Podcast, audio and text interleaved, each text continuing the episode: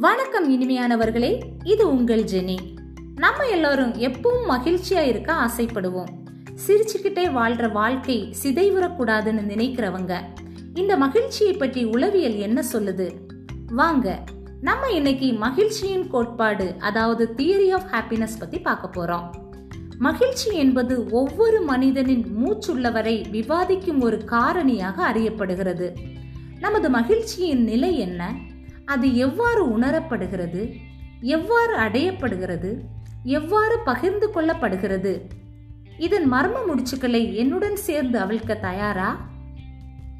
மகிழ்ச்சியை பற்றி மூன்று கோட்பாடுகள் வெவ்வேறு நபர்களால் எடுத்துரைக்கப்படுகிறது. எதை நீங்கள் ஏற்றுக்கொள்ள தயாராக இருக்கிறீர்கள் என்பதை மூன்று கோட்பாடுகளின் முடிவில் தெரிந்திடுங்கள்.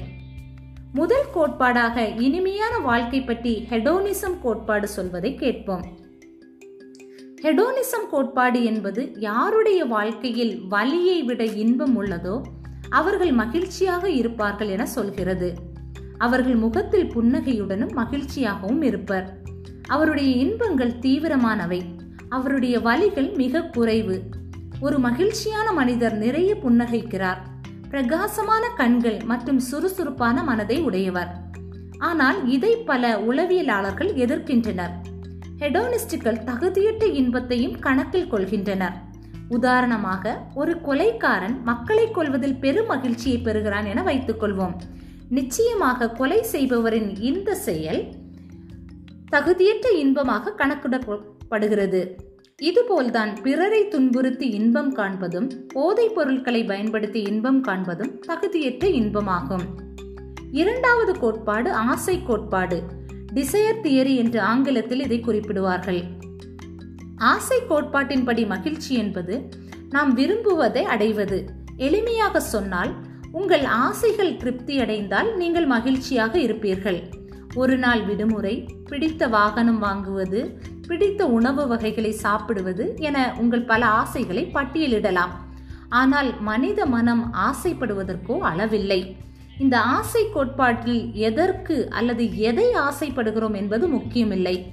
அதை அடைவதில் மட்டுமே மகிழ்ச்சி இருக்கிறது. மூன்றாவதாக குறிக்கோள் பட்டியல் கோட்பாடு அதாவது ஆங்கிலத்தில் அப்ஜெக்டிவ் லிஸ்ட் தியரி என்பதாகும். ஒரு நபர் இன்பம் மற்றும் துன்பம் அல்லது அடைய விரும்புதல் ஆகியவற்றின் அடிப்படையில் மகிழ்ச்சியை பார்க்க மாட்டார் என்று குறிக்கோள் பட்டியல் கோட்பாடு சொல்கிறது. மாறாக அதிக மதிப்பை கொண்டிருக்கும் விஷயங்களுக்கு முக்கியத்துவம் அளிக்கிறது. உடல்நிலை மற்றும் ஆரோக்கியம் நல்ல உறவுகள் வலுவான நம்பிக்கை தொண்டு மற்றும் நற்பண்பு தொழிற் சாதனைகள் தனிப்பட்ட கனவுகள் நனவாகும் தருணம் என இவைகளை பட்டியலிடலாம். குறிக்கோள் பட்டியல் கோட்பாடு மகிழ்ச்சியான நபர் வெறுமனே மகிழ்ச்சியான செயல்களை அல்லது வலியை அனுபவிக்காதவர் என அர்த்தம் கொள்ள முடியாது. இந்த கோட்பாட்டின்படி ஒரு மகிழ்ச்சியான நபர் ஏழையாகவும் நோய்வாய்ப்பட்டவராகவும் தனிமையில் இருப்பவராகவும் இருக்கலாம். ஆனால் அவர்களுக்கு ஒரு பெரிய நன்மையின் நோக்கம் இருந்தால் அவர் உண்மையில் மகிழ்ச்சியாகவும் மகிழ்ச்சியான வாழ்க்கை வாழ்பவராகவும் இருக்க முடியும். இனிமையானவர்களே முறையற்ற இன்பம் முடிவில் நம்மை பல துன்பங்களுக்கு இட்டுச் செல்லும். அளவற்ற ஆசைகள் முடிவில்லா எதிர்நோக்குகளையும் திருப்தியின்மையும் உண்டாக்குகிறது. தோழமை இயற்கை சூழல் மற்றும் நமது உடல் தேவைகள் போன்ற அடிப்படை இன்பங்களை ருசிக்கவும் பாராட்டவும் கற்றுக்கொண்டால் இன்பமான வாழ்க்கை உணரப்படும்.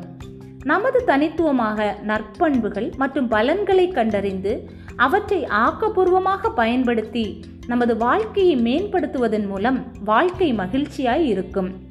மகிழ்ச்சி என்பது ஒருவரின் வாழ்க்கையில் பாதுகாப்பு மற்றும் திருப்தியின் அருவமான உணர்வு. மகிழ்ச்சியான நபராக மாற பல வழிகள் உள்ளன. இசை செல்ல பிராணிகள் வாழ்க்கையின் நோக்கம் மற்றும் உறவுகள் அனைத்தும் ஒரு நபரின் மகிழ்ச்சிக்கான இலக்கினை அடைய உதவுகிறது. மக்கள் தங்கள் வாழ்க்கையின் நோக்கத்தை கண்டுபிடித்து அவர்கள் சிறந்த நபராக மாற முடியும் என்பதை உணர வேண்டியது அவசியம். ஒவ்வொருவரும் தங்கள் வாழ்க்கையில் திருப்தியை உணர வேண்டும். நண்பர்கள் குடும்பம் மற்றும் அர்த்தமுள்ள உறவுகளை வைத்திருப்பது மக்கள் மகிழ்ச்சியாக தங்கள் இலக்குகளை அடைய உதவுகிறது. மகிழ்ச்சி உண்மையில் ஒரே பகுதி அல்ல. ஏற்றுக்கொள்ளப்பட்ட மற்றும் நேசிக்கப்பட்ட உணர்வு மகிழ்ச்சியின் ஒரு அங்கமாக இருக்கிறது. மகிழ்ச்சியே வாழ்வின் இறுதி நோக்கம். எனவே மகிழ்ச்சியாயிருங்கள். பிறரோடு மகிழ்ச்சியை பங்கிட்டு மகிழ்ச்சியை மலர செய்யுங்கள். வாழ்க்கை வசந்தமாகட்டும். மீண்டும் இன்னொரு பதிவுடன் உங்களை சந்திக்கும் வரை காத்திருங்கள். உங்கள் நலனில் அக்கறை கொண்டிருங்கள். அன்புடன் ஜெனி.